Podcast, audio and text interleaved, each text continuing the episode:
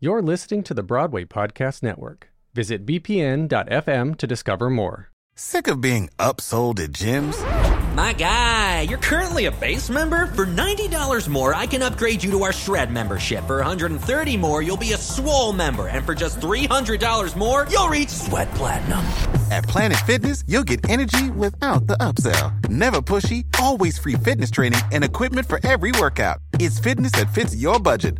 Join Planet Fitness for just $1 down and $10 a month. Cancel anytime. Deal ends Friday, May 10th. See Home Club for details. Though many of the guests here on the podcast have been married, there's actually only been one married couple to be featured here on Why I'll Never Make It, and that was back in season one.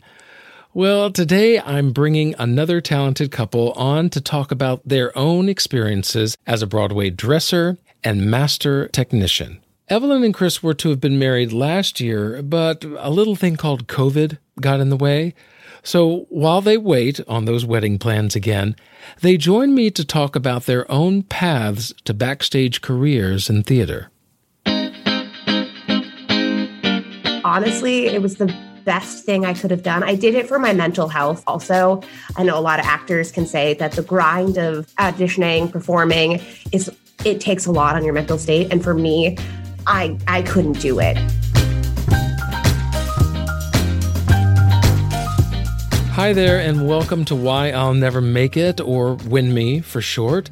This is one of FeedSpot's top 25 theater podcasts, where each week I talk with fellow creatives about the realities of a career in the performing arts. I'm your host, Patrick Oliver Jones, a professional actor and singer for almost 30 years. The website is whyillnevermakeit.com. And the two things to do while you're at the website is number one, sign up for the monthly newsletter. And number two, fill out the 2021 listener survey. Now, this is especially for you repeat listeners, those loyal to this podcast who I'm sure have quite a few opinions on how this show can be better. Plus, who doesn't want a $25 Amazon gift card, right? I mean, I was shopping there before COVID, but in the last year, I mean, I feel like I've single handedly kept them in business. Although I think we've all had a hand in that. So, anyway, sign up for the newsletter and fill out that survey at whyillnevermakeit.com. For those of you who stick around to the end of each episode, you've heard me mention that this podcast is a member of the Broadway Makers Alliance. It's a collective of small business entrepreneurs and service providers and podcasters like myself that support each other through education, camaraderie, and insights on how to grow each of our respective creative endeavors. Well, it was one of the leaders of Broadway Makers, Kirsten Wrinkle, that introduced me to today's guests. They all actually met through BroadwayCon, which, if you don't know but can guess from the name, it's an annual convention here in New York City focusing on all things Broadway. And I am so grateful to Kirsten for connecting me with Evelyn LeBel and her fiance, Chris Stepanek. Hi, I'm Evelyn. I am a dresser on Broadway, which is like kind of wardrobe esque. And a couple places that I've worked is uh, Frozen, Bronx Tale, Lion King, and Miss Saigon. Hi, I'm Chris. I am technically a master technician at Second Stage's off Broadway theater space, essentially a technical director. They just call it a master technician.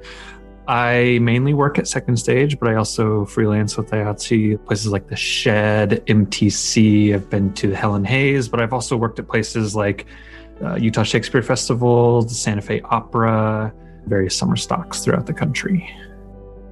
You'll be hearing them talk about their respective jobs and how they each contribute in different ways to the production of theater work on stage. And we also get into a very important discussion of unions and how they can help or hinder your job prospects. But first, we talk about how they both landed on theater as a profession and why backstage work has been a much better fit for each of them. All right, welcome, Evelyn and Chris. It's so nice to meet you both and have you here on the podcast. Hello. Thank you for having us. now, I have interviewed a lot of actors, and there's always that theater bug. It draws us in and it hooks us, and it just never lets us go. And It was like that for the two of you in that you were hooked in this world of theater and performing. However, finding your place in theater is not just about what you're good at, but also what maybe doesn't fit you as well. And both of you had your own transitional times of figuring out both of those. What was that journey like for you, Evelyn? I actually caught the theater bug of performing first. I actually auditioned to get into college for performing. And then um, I was in a fashion class my senior year of high school, and everybody was like, You're really good at this. And I've always loved fashion and like dressing up and that aspect. And I also really like history. So it all kind of made sense to go into the costuming world of it. Um, so I decided to apply to a couple of colleges with costume design. And I got in and I decided to just kind of take a hard left and go that way instead. Um, and honestly, it was the best thing I could have done. I did it for my mental health also.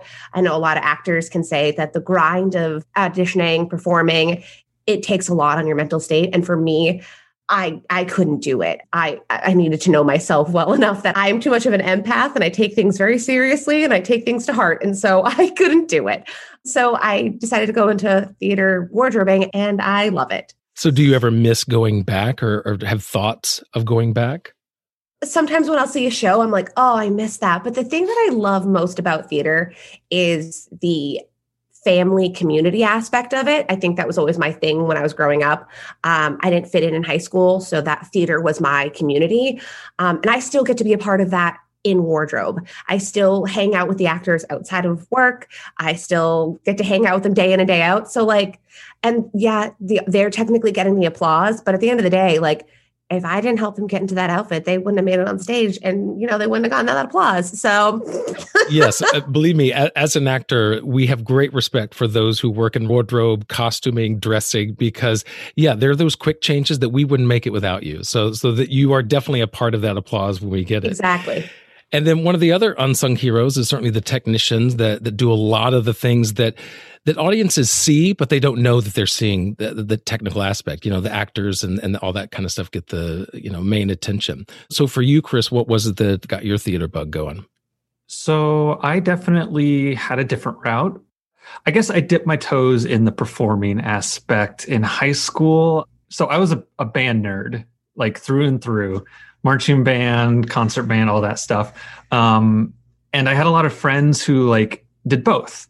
So I was like, oh man, it would be cool. And so I was like, okay, maybe I'll try choir. Maybe I'll try show choir, which in the Midwest is a thing. Think glee, but not as production heavy. Yeah, yeah, yeah. Laugh it up. I love how Evelyn is laughing at you. Hey, hey, Evelyn, I did the same thing. I did both church and school show choir. Well, the thing is, if if you knew me now, it is it is a complete 180 of who I am as a person. It is it is the last thing you would expect of me because I'm such a non in the spotlight person. I'm very much a, a hang back, do my job, and like stay in the shadows kind of person. But at the time, I thought that was the viable option. That was the option in theater. In high school, I had a lot of friends do uh, starting with lighting, and that was kind of like the oh, I ran spotlight for the musical West Side Story we did, uh, and I I went and saw it, and I was like, oh, this is, this is so cool. So my my high school has a great theater very large, like well equipped theater. And I was kind of wowed by our musical. And I was like, this seems really cool. You know, I, I was never one to want to sit, be at a desk and just chill. I always felt like doing something. So I was like, well, oh, wait, I can, I can build things. I can like construct stuff. I can make things happen. And, and that kind of caught me where you know after school i would be in the theater shop for like three plus hours just building things and i just I liked the people, I liked what I was doing, and I kind of ran with it. And then um, we had a technical director my senior year who's actually still at my high school, who kind of made me realize that it's a viable career option. He pushed the idea that, like, oh, you can actually live off of this and make it a real thing. And so he's actually the one that recommended majoring in it in college and try out some like summer jobs to get my quote unquote professional career going. And basically, that's when I realized, well, I'm I'm enjoying myself and I can make money off of this. And so I I kind of ran with it, and it it's just kind of fit. And I I it's hard to imagine myself doing anything different since. So, with your designation as master technician, does that mean that you have kind of your hands in all the different technical aspects from set design to lighting to sound? Is it kind of everything, or what does that mean? I think it's safe to say that in educational theater, that's much more the case where you kind of just do a little bit of everything. But now, master technician in New York, scenery is built in shops and then sent in and assembled in the space. And so I'm essentially like the crew head that like I know all the ins and outs of the scenery. I direct the crew how to assemble it. And then I also correspond with lighting, sound, etc., to ensure they have what they need. We're working copacetically. Wardrobe has their quick change booth set up in the right places and everything they need in it hooks, curtains, whatever, mirrors.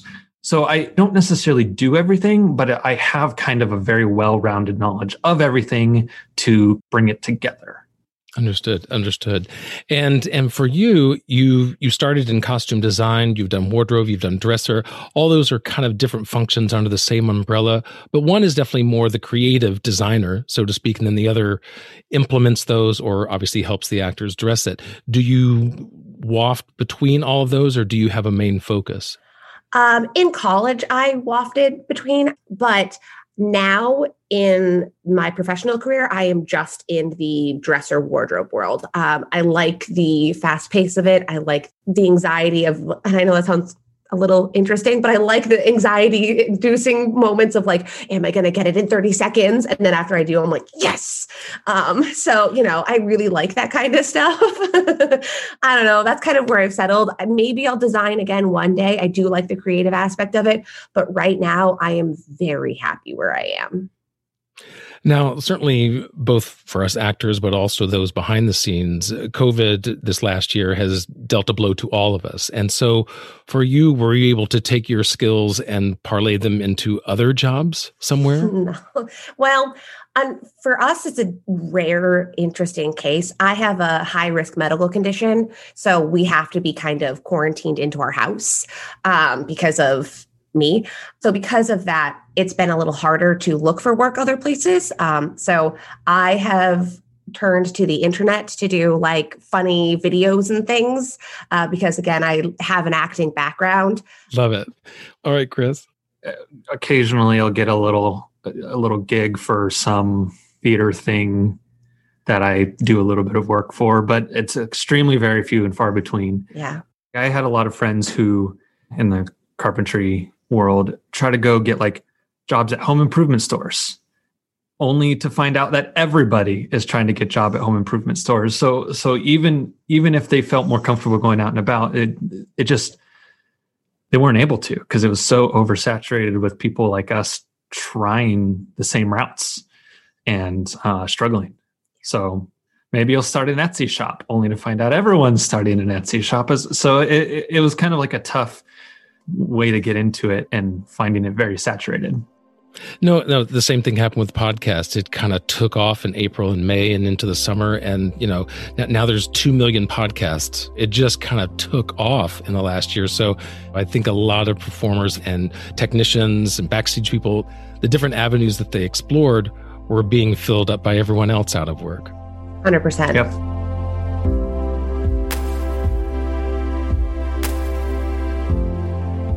So, taking a step back then before COVID, you know, when we were all working and happy and everything, with regards to, what we'll start with Chris, with regards to the off Broadway shows that you've done, uh, certainly Second Stage is one of the top tier off Broadway companies.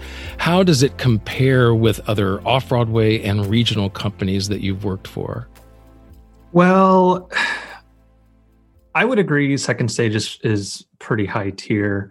Uh, but I, I, I think in New York it's very unique, specifically with off Broadway, because off Broadway has a lot of variation of the venue, the space in general, which leads to different types of shows, different styles of shows, and how the each show could potentially be presented. Because you know, one thing Second Stage has that a lot of other places don't have is a fly space that's off Broadway and and so that just it makes it for a more quote unquote conventional musical theater experience in some instances.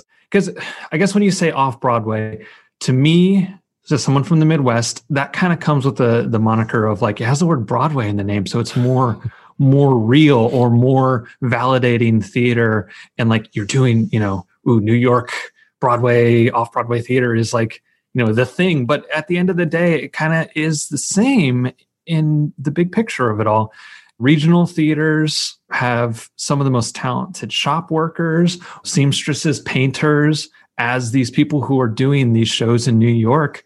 And i think that's my main takeaway of it is like well i'm i've been doing things quote unquote right all this time. Well every other place i've been working at the end of the day it's still the same work. And I think a lot of people don't necessarily realize that. Yeah, I, th- I, think you bring up a good point because just the moniker, like New York actor versus Nebraska actor, one's just going to have yep. more clout. It, it doesn't mean that the talent is any different or any better or less. It's just what the audience perceives it to be, and definitely the same goes for for technicians behind the stage. You know, you being a Broadway dresser, Evelyn, as opposed to a dresser for a regional company in upstate New York. You know, it it just carries with it a different thought when people hear it. 100%. I mean, I recently did a, a talk for a friend of mine from college. She teaches. And so she had me talk to the students. And I was like, I'm just telling all y'all that seriously, if you can work in a regional theater, you can work on Broadway. Like you can do both. Like it's it's literally the same job. And it's the same for actors as well. That that's that's one of the big themes that I get from actors. They'll they'll talk about a regional gig that they did early in their career and then finally doing their Broadway debut. And they're like, oh, okay, so there's a thousand more people out in the audience and the set's bigger, but my job is still the same. I still have to come in every day doing the same work. It's just now in a bigger venue. When I worked in Kansas City, I worked with the uh, Kansas City Repertory Theater a bunch, and they have a great theater and they have great designers come through, definitely Broadway level, but people don't perceive it as that because it's not, you know, the the Broadway theater represented in Kansas City. It's it's the Kansas City Repertory Theater, and they'll have the same spectacle, the same quality, but I don't think people just really realize that because they're like it's the, ama- the, label. Yeah, it's it's at the it's end of the, the day. Label at the end like, of the day because we were still doing amazing automation work, probably the same level they would on Broadway with all these like fun, interesting things to watch, high quality acting. They get great lighting designers, great set designers come through and then their 600 seat theater with mm, two thirds full is good. Yeah. But I think the general public is is really missing out on what is really great Broadway quality stuff in their own backyard that they don't realize. Now, has that affected how both of you have sought out work? Because both of you have done freelance as well as these Broadway and off Broadway venues. Has it affected the kind of work that you go for? Because obviously, those bigger name, bigger prestige, generally means a bigger paycheck, but yet you can be just as happy doing the same work elsewhere. How does that affect you in looking for work? Well, so for us, it's a little different because we're part of a union. Uh, well, I'm part of a union. He's almost almost in the union. The getting into that union is very difficult. If we want to talk about how you make it and how you don't make it, that is very hard. Um, but uh, I, for me, I have to stay within union work. I don't have to technically, but if I want my 401k, if I want my health care, if I want all that kind of stuff, I have to stay within my union, which means Broadway houses. So for me, unfortunately, I kind of have to stick in there. And again, I, I don't mean unfortunately, I'm very, very lucky, but like I can't just like jump to an off Broadway house that's not unionized because then I lose all of my stuff. So I have to think about that kind of uh, when I'm applying for jobs. And thankfully, I've networked and met enough people that I can kind of float between different union houses um, because I know enough people now. Um, but it was definitely scary at first trying to meet people and stay within the union house because there were there was a whole month and a half where I didn't work because I didn't know enough people and there weren't people hiring. And I was like, do I go to an off Broadway house and lose everything? Well, I don't, I don't, again, I don't lose it, but I don't get to put money into it. I don't, my 401k is going to start being like, it's kind of a plateau. It's going to plateau. Mm. And like with the with the healthcare, whatever I work, the money a certain percentage goes into my healthcare like account. So if I don't work a union house, no money's going into it, which means I don't have money to pay for it's a whole thing so for me i i stick with broadway and i stick with unionized houses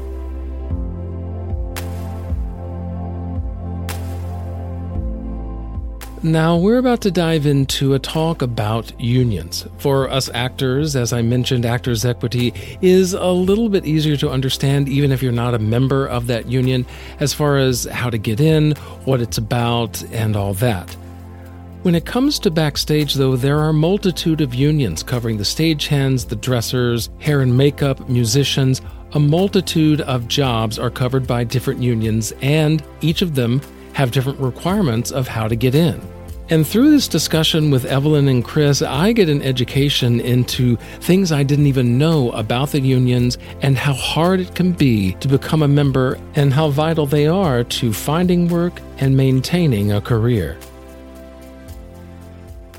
So I'm under uh, 764, which is the New York, New Jersey Wardrobers Costuming Union. So, like, if I were to come to Boston, let's say, and want to work in like a like a professional house, so like the like an op the opera house, they have their own union, which means I would have to either apply for a specific transfer union, which is like a pink card, which is like um. Granted, they're all IATSE, but they're different chapters. Chapters. So you generally have to like seek approval to like, oh, I'm changing my chapter. Can I get a new card? Things like yeah, which that. is different Yeah. from equity which i'm a part of which equity i can go to broadway sacramento i can do a small regional theater i can do Yeah. broadway it's kind of i can bounce around but it, it's yeah, very I have to apply different. for a different chapter, or I have to apply, apply for like a, a slip that like gives me like let's say I'm working on Broadway and working on these shows, and then I get a job offer uh, in Boston. I can say, hey, I'm only going to be in Boston for this one show run. Can I get an extension to get paid, or uh, can I get it moved to Boston for those three months while I'm working there, and then I'll be back to New York. Um, usually it's fine, but again, I have to think about IATSE houses. That's kind of so unionized is IATSE. So again, uh, it's all one umbrella, but I have to make sure it falls. I can either transfer or I'm in 764. and so for you chris not being quite in union yet how does it affect your your job placement and looking for work So, pre my time in New York, I looked for what I felt could advance me in terms of skill. For example, when I worked at the Utah Shakespeare Festival, I was a carpenter and a welder. And my lord, did I learn so much from being in a shop for because I, I spent two summers there and I I did so much work and I feel like my time there was invaluable to me being a better carpenter. And I'm thankful for that. At the time, I was definitely looking for where I felt I could be, I could do the most carpentry work. And that's one of the places I was like, well, I know I can, it, it it's got a name to it. And I know they do, they build six shows in a summer. Sounds great. But at the time, I had a couple other offers. At that time, I did go for, okay, this is a bigger name theater. When I went to the Santa Fe Opera, that was more um, working in, you know, crew. How does crews run? How do changeovers work? And that was definitely, I was going for the name because I felt like that would be a good resume piece. Granted, I also learned a ton working there, and I feel like I, I gained lasting contacts there. There's people I still talk to, and I worked there in uh, 2011 and i think that's that was invaluable. But nowadays i kind of since i'm not in the union i, I generally try to go for the jobs that i can i can get uh, with the union because that kind of works towards my placement in it. If i didn't take the apprentice test which i did but that's a whole other story. But um, making the money to be in the union was was very valuable so i always sought that out that's going to be my top choice. But if i have time if because second stage is a full-time job 40 hour week like full-time job which is a hard thing to come by uh, for what i do in new york. Um, but when i do have the free time i'm you know i'll take what works for my schedule. I'm not necessarily picky. It's just extra money to throw into our like wedding fund or something or my you know vacation fund.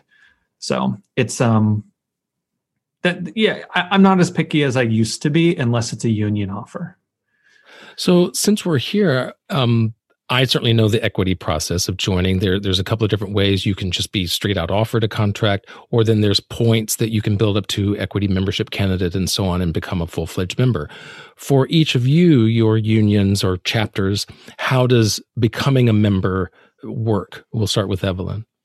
Yeah, I'll, I was going to say I'll go first because mine's going to be quick. You have to live in New York or New Jersey for 18 months, and you have to work in a Broadway house for 30 days. So really, so as long as you get the job, then after that 30 days, you can become a member. Yes, um, because I I was very lucky. Um, I disclaimer, it normally doesn't happen like this. I was very lucky. Disclaimer, I was very lucky. And I, I, again, I still count my lucky stars because I don't know how it happened. I moved to, well, I do know how it happened. It's just, we'll talk about this person with your five questions. Um, Evelyn is referring to the final five episodes, which is a members only episode available to those who support this podcast. And the person she's talking about is a previous guest, Kimberly Faye Greenberg. And Evelyn shares the pivotal role Kimberly had in launching Evelyn's career here in New York. My, um, I moved to New York um, on October 1st. I had my first Broadway gig on October 5th. Um, I was very lucky with how it all fell into my lap. Um, and so I didn't obviously meet the 18 month requirement. So after my 30 days, I went to the union house and I was like, hey, can we just like sign a waiver to like waive me and they did. So i instantly got my card after my 30 days of working in the union house. But again getting in the door and knowing people that's the tricky part. You can live in new york for four to five years and not get in because you don't know anybody. It's definitely networking who you know is much more of a game when it comes to these backstage jobs than for us actors. A hundred percent. All right chris okay. so now we have you. All right so I've worked for three chapters in Lincoln, Nebraska, and Omaha, Nebraska. That's IATSE 151 and IATSE 42. Um, they have a set number of members. I think in Lincoln it was like something like 35. Very difficult. So when we get like concerts, Broadway tours, etc., that's just kind of like if they call you, lucky you, and if you show up enough, eventually you'll get a card. Simple enough. When it comes to that time, you got to apply and be like, all right, am I worthy to get the card in their eyes? That's kind of tough because you know it's not consistent work it's when tours come through. In new york uh local one is difficult. Um it's very much a who you know game but there are levels of entry in terms of you know coming in cold like i did. So first there is the apprentice test which roughly every three years is offered and they give it to they provide it to 300 people only 300 people. First come first serve. First come first serve. You show up at the union office you pay the fee and you go and take a test. And it is a um, skills test and like logical understanding mechanical understanding very basic stuff like basic physics um, also like understanding patterns and matchmaking and things like that. So is is it a just a written test or is there an oral portion of it or? It is all written. And uh, from that pool of 300, they take the top 40. And then that top 40 is then throughout the three, uh, the next three year period when there's not a test, you are placed at a IATSE one location that's like under the, the union and you apprentice there for, for like two to three years. And after that, you are a full fledged member and and you know you're you're paid as an apprentice. That's where I'm currently sitting. I, I placed 14th 14. Oh, yeah, yeah, yeah. 14 um, and, uh, 300. I'm bragging for you. Unfortunately, they only made it to 10 by the time the pandemic hit. So I've been waiting Ugh. and waiting and waiting. That's very interesting to me because as an actor, I know that there are equity houses that, and Second Stage is one of those. And obviously all the Broadway theaters and, and various other uh, off-Broadway companies are equity houses. And so those are the places that I can work at, at any of them. Mm-hmm so are there IATSE houses where you would get credit or or can you yeah. really since you're an apprentice you can work anywhere but only get credit at certain places? Well, so how, how it works is as an apprentice, you are placed in one location and that is your full time job. So, like, they could place him at Radio City and, like, that's his apprenticeship for the next two to three years. Yeah. Or, or, or like Jazz at the Lincoln Center or like the American Airlines or Hudson Scenic Studios. Uh, so it's very, or, or like some sound studio, and I could be doing sound stuff. It's not in my hmm. wheelhouse, but like that's where I would be placed. It all depends uh, who's who's next on the list. I can then go work at other places that are union. It's it's encouraged to focus on other union stuff to kind of you know they're putting their time into you. They're like, well, we want we want your your time back. Um, also networking. Also networking as well.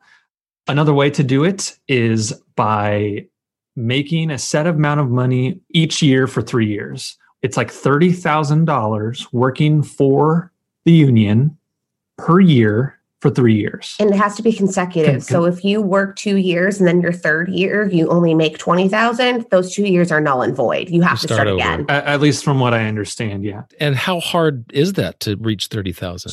D- it truly it depends because if you get to a place that is a higher paying one and you get to know people and they call you back regularly, you're you're pretty much set. But like for the first time I worked for the union, that was kind of my goal.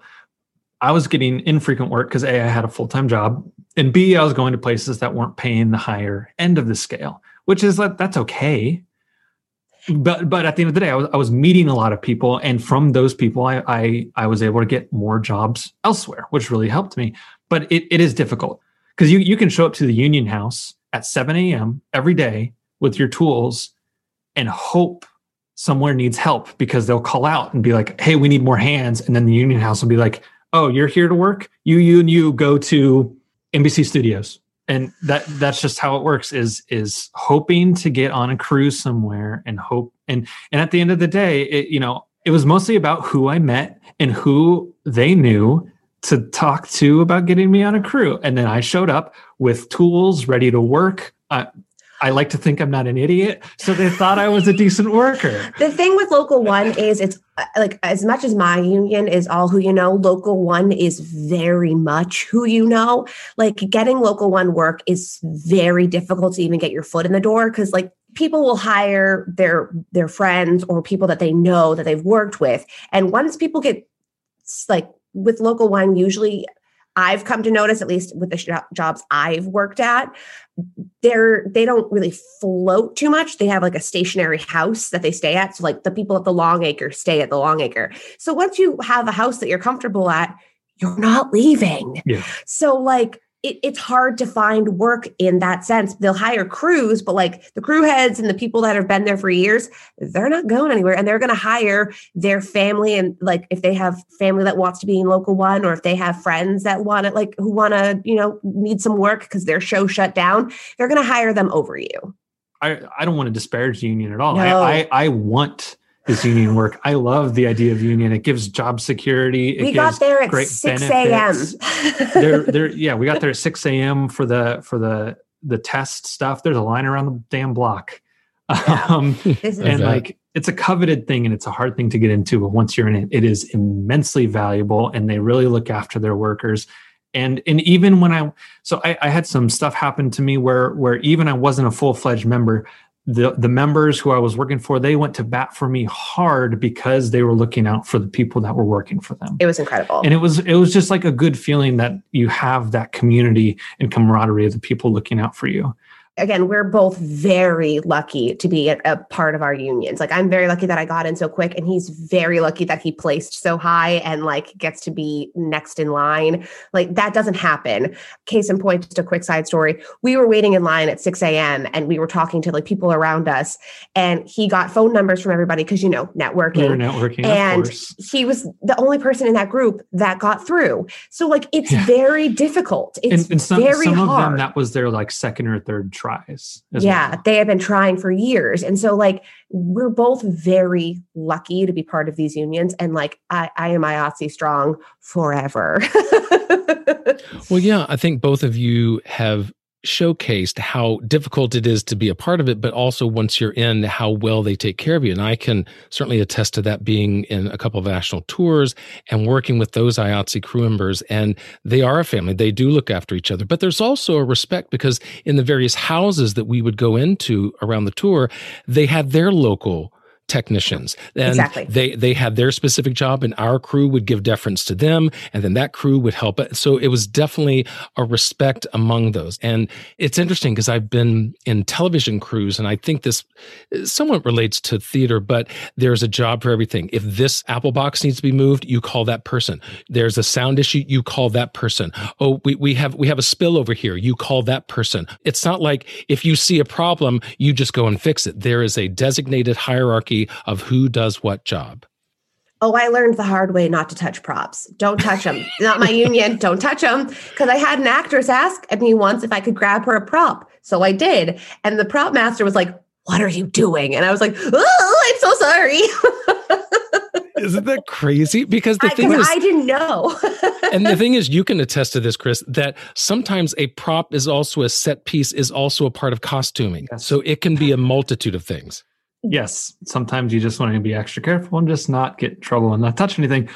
But big caveat: some places the, the lines blur and they don't really care. Other places you will be yelled at for even getting close to something. So it's a matter of of just knowing where you're at because I think New York is a little stricter on that, but then you go to places in the Midwest, it's like, oh, uh, that that they need help lifting this truss. I'm on lighting today. Don't care. Go help the sound guys. Like they like they just need an extra hand. It'll be five minutes. Help them out. and ours is the same way. Like there are certain like costume props, like a cell phone or something. And I'll always, ever since I've learned quickly, I always ask the props master before I, I'm like, hey, the actress asked if I could grab that for them while they're doing their quick change. And they're like, yeah, go ahead. But I always ask now. but like, you know, it's a it's a costume piece technically because they're putting it in their purse, but it is technically a prop. So like where does it fall? Who fixes it when it does break? Like all of that kind of stuff. And so you absolutely have to have those conversations. Yeah, because I remember one time I was in a, in a particular house. I can't remember what city it was,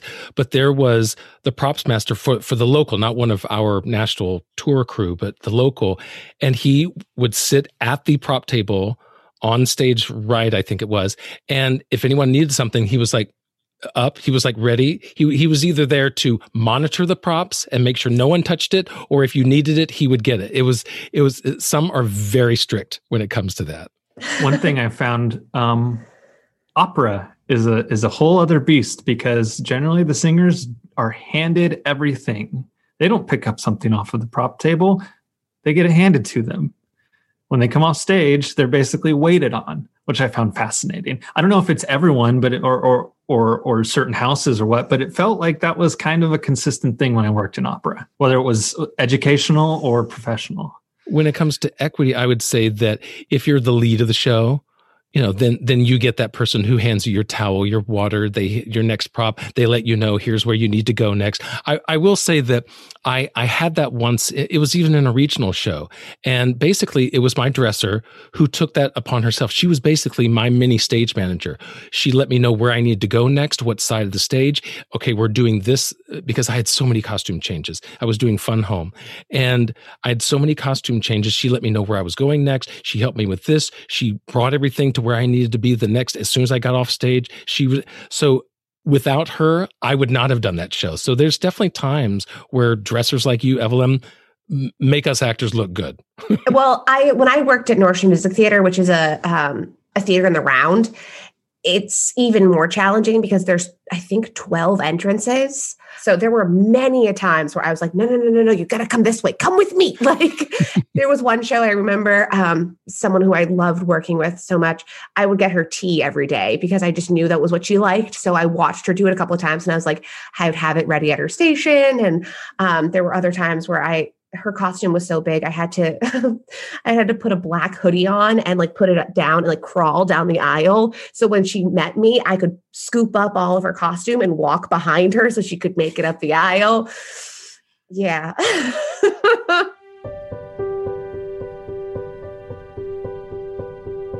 Looking forward as theaters begin to open up again, COVID is certainly going to be a part of our lives for the next year, maybe two, as far as protocols and different things. How do you see both of your jobs uh, changing, being altered as we finally get back into theaters once again? well i've been told like flat out that some things backstage are going to change um, on my, the show that i work on because of just traffic issues and making sure that we only come in contact with a few actors each. And granted, we already do that already, but there are instances where we help everybody. So they want us to kind of single in on the people that we are supposed to help and not help as much outside of our bubble. Um, I know that that's coming down. They've mentioned it.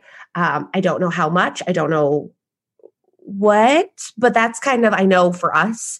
Um, I already kind of work at, in a bubble. I very much take care of the dancer men. That is what my like I take care of them. So I'm not super concerned it's going to affect my world too much. I know it's going to affect other dressers very specifically, um, but we'll see. I mean, I at this rate, I'll I'll follow them around with water if I have to, and just with water. And if you could put me back in a theater, like please, and just spray them with alcohol and, and uh-huh. hand sanitizer, hand whatever. I will literally, I will, I will get hand sanitizer pumps and put them onto my apron, and everyone can just come up and pump up on my hip, like please.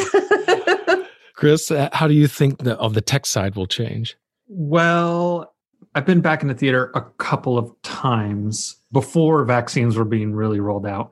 So what we did was very specific walking lanes and like, oh, you know, th- this way is one way only, so you didn't cross paths with other people. But I don't think that's sustainable. Uh, but I think probably mask wearing is going to be a, a constant backstage for anyone who's not on stage.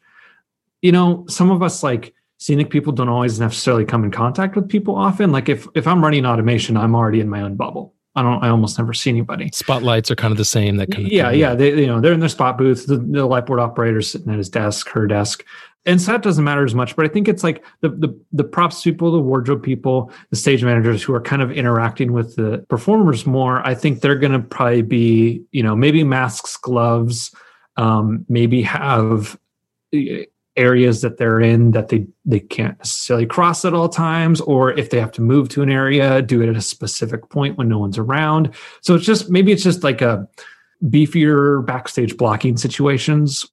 But i'm sure there's also some places that have already implemented stuff. You know tv productions have already have have already happened. Um so I'm sure there's there's stuff that's already in place that we don't necessarily know about that may be brought over to to theaters. Yeah, and I think it's going to change the way directors direct as far as you know having this exit or that exit, or instead of having to cross backstage, uh, all costumes will be over here. I mean, yeah, I think the the backstageography of how a show runs will definitely change and, and probably minimalize to to have as little movement as possible so that people kind of stay in their areas. I, I could see that being a big change. Yeah, 100%. Thank you for joining my conversation with Evelyn LeBel, a Broadway dresser, and her fiance, Chris Stepanek, a theater technician, talking all about the unseen world of backstage theater and what really goes on behind the scenes. I'm your host, Patrick Oliver Jones, and this is Why I'll Never Make It. Oh, Evelyn, Chris, this has been great to talk to you. Thank you so much for sharing your backstage insights. Absolutely. Yes, of course. Thank you for having us. Yeah, thank you. Why I'll Never Make It is a part of the Helium Radio Network and a member of the Broadway Makers Alliance. Your support of this podcast is greatly needed and appreciated go to whyillnevermakeit.com and become a member today. Music in this episode is provided by Borrtex. Join me next week with publicist Diane Foy as we talk more about why I'll never make it.